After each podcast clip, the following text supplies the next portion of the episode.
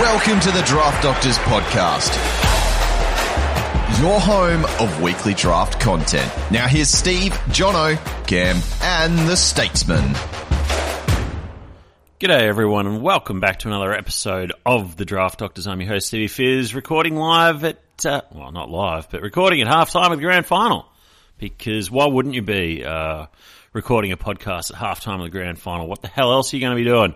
Out enjoying your life, getting on the grog, watching with your mates, playing kick to kick, all that sort of good shit. Not at the Draft Doctors. You'd need to have a life for that sort of thing. Anyway, massive show for you today. Uh, huge, huge news just everywhere. It was just all over town. Um, obviously wrapping up the season and, and getting into the off season, which is our five, favourite time of the year. Um, of course, it was hashtag Andrews out. That's right. Uh, but it wasn't wasn't as happy as I thought it was going to be. I thought it was going to be me and Cretters getting on the gas, having a laugh, having a great time.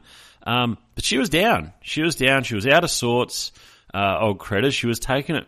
She took it really hard, and I, I couldn't understand why. And she said every good hero needs a villain, and she she was trying to work out who would be her uh, Moriarty to her Holmes who would be her Shredder, who would be Shredder to her Ninja Turtles, you know, who would be Captain Hook to her Peter Pan, these sort of things, and and um, it's been tough, been tough. Um, just a lot of you know shoulder rubs and, and well wishes, and we'll find someone, you know, someone trying to do good in the world and help out underprivileged. We'll we'll certainly try to put a stop to that. But uh, there was a bit of footy news. Obviously, the Brownlow happened. I um and people hated hated Lachie Neale winning. That was terrible. Uh, I don't know what's what the hell's wrong with that. It's it's um you know I I kind of like the ambiguity of it. I don't um I don't like the idea of say an American one where people just you know nominate a a player and give it to them. It's like and even then like look at the NBA. It was just oh we're sick of giving it to Jokic. Let's give it to um Embiid. Like it's it's crazy. Um, I, I like that each game is weighted the same. I think it was really disrespectful to to Lachie Neale the the discourse after it. Um, you know, he's a great player and he's in a great team and they're in the they're right in the thick of it in, on grand final day. So I don't know, man. There's certainly you know he's he's just a great player. So I think it's always an Australian thing. It's it's you know you want to tear down the successful person rather than embrace it, which um, I mean, I feel sorry for Bont because he certainly would have been a worthy winner. And um, but hey, there's plenty of hard luck stories uh, on Brownlow night. And the other thing that happened was uh, North's assistance package got through, and it's it's sort of um, it's second round, uh, end of first round pick this year, and, and the late uh, end of first round, start of second round picks next year. I always wonder with these sort of things, it's like, how is a kid who's rated like at that point of the draft going to actually help the team now? Like it, it seems strange. Like that person, whoever they draft, could be four or five years off. Like look at LDU; he was a top five pick. He didn't really come good till his fifth year. So it's it's kind of strange. I understand they can trade it, but then they've got to get someone to want to go there who's appropriately at that value and be part of a rebuild. It seems really strange to me. So um, I'm not. I'm not a big fan of these system packages. Even as a Suns fan, I don't think we should have got them. It's a little, maybe a little bit different, but I don't. I don't believe in it at all. Um, I think the first round needs to be protected, so they shouldn't have got that pick or anything like that. And and certainly like first round compensation for McKay shouldn't happen, in my opinion. I think North fan Damien Barrett got it right when he said that the club chose to be bad, like getting rid of a host of players, and then they've chosen bad coaches and chosen the wrong picks and poorly developed them probably. So I, I just don't.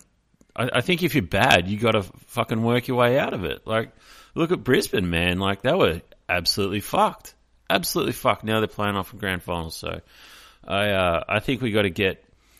You know, and they can. North were probably good when the priority picks were going out, and they haven't. And even lately, screwed with the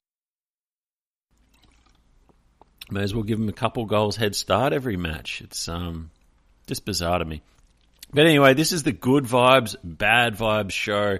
Uh, a lot to get through at the start. Uh, good vibes, bad vibes. We're going to kick it off with some good vibes. And how can you not kick it off with Kitty Coleman? It's like I said, it's halftime of the grand final. He's absolutely cutting it to shreds, and he's really just continuing what he what he did. I don't certainly expect him to score hundred in the heart in the first half of every match, but he's really picked up. He's averaged eighty four uh, from round fourteen on. Daniel Rich obviously out of the team, so he should be the prime mover. Uh, he's having a great final series. Um, he's crossed that 50 game barrier, so he's getting more pre-seasons and getting more experienced. Uh, marks are just trending up. He should be the main weapon off half back in a good team. The only thing he doesn't get all the kick ins. They've got um, you, McKenna mostly took them this year, so he, he could even have more upside if McKenna got injured or, or something like that. So Kitty Coleman, I think everyone's going to be talking about him now, but he was already trending in the right direction. Had a couple of sub-affected games, obviously with Rich out, he, he's the man, and um, yeah, look, looks looks like a hell of a good pick next year. Don't know if he'll be a starting salary cap pick. He'll be a mid pricer for them, so that he might not get too much hype, but undoubtedly this grand final performance, uh, if it continues, is going to have tongues wagging. Onto the bad vibes, and it's kind of a good and bad vibe one. This one, but it's it's Jy Simpkin for a, a bad vibes, and he had a down year, but I think people are going to expect him to bounce back, and I'm pretty cagey on that. Um, because they've got so much inside talent now at North Melbourne. And this is it's kind of interesting that they got the handouts because if you look at their midfield, it, it should be fucking awesome over the like next five years, and that's LDU took most of the midfield. Then Will Phillips um, finally got a good crack at it, and he was there. And then it was Simpkin, and he the second half he wasn't as strong for that inside time, and he he would play outside and he would play forward. He's not a great kick of the footy. Uh, they got Tarryn Thomas, obviously played a lot through the midfield in the second half. Um, but George Wardlaw is a guy I really, really like as well. Uh, he had no preseason this year, played fuck all time on ground, still led the team in pressure acts. Um, he, he, even crossed my magical eight um, combined tackle and marks in just per game in just minute time. So I expect George Wardlaw with the preseason to to kick it in the dick. So leave Simpkin is.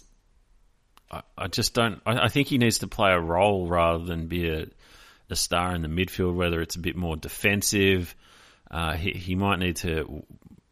So I, I'm not. I'm not expecting him to bounce back to 100. He might be a value in drafts off his average, and that's fine.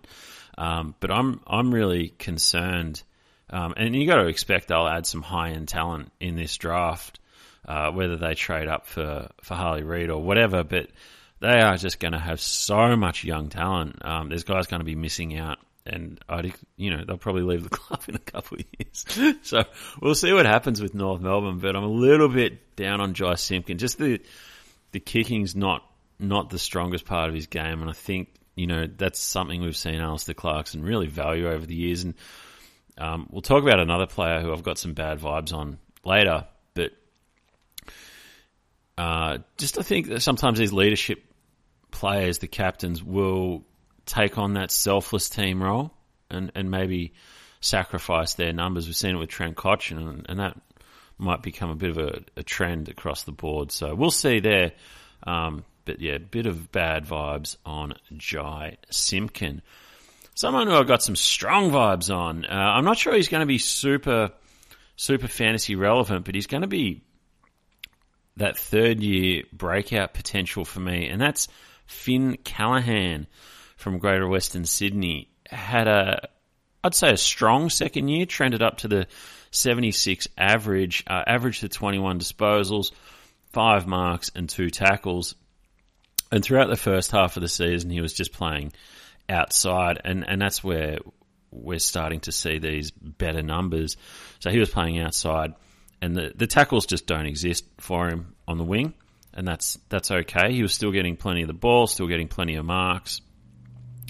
But then midway through the year, he started to see uh, a pretty decent bump in CBAs, I'd say, and he was getting into the 40s and even up to 50%, uh, which, it, like, it's not 70, 80, but it's pretty significant, I think, uh, for a developing player when you compare it across the first half and you, you basically didn't get any. The scores improved, the tackles improved, the marks were still there. He had that inside outside game. This is a super highly rated player. Uh, and then you look at the, the midfielders in front of him. Well, Tom Green's not going anywhere, and he just absolutely blew it up. But then you got Stevie Coniglio, and he had a real bounce back year. But if we're being honest about him, he hasn't exactly been the healthiest unit going around, and and neither has uh, another player who got a real, and he's a quality player, and just to return to that inside role, of Callan Ward. Well, Callan Ward's he's old, man. He's old. Like, um, I think they've got to start preparing for life after Callan Ward. Maybe he still has a major role in that midfield, but I think they're going to look to the future and say, Finn Callaghan, you're the man. Even in the the the final rounds, he was getting good time. Josh Kelly's numbers uh, dipped a bit there, so I'm I'm all aboard Finn Callaghan. He's going to be worth a late flyer in my in my opinion as a midfielder.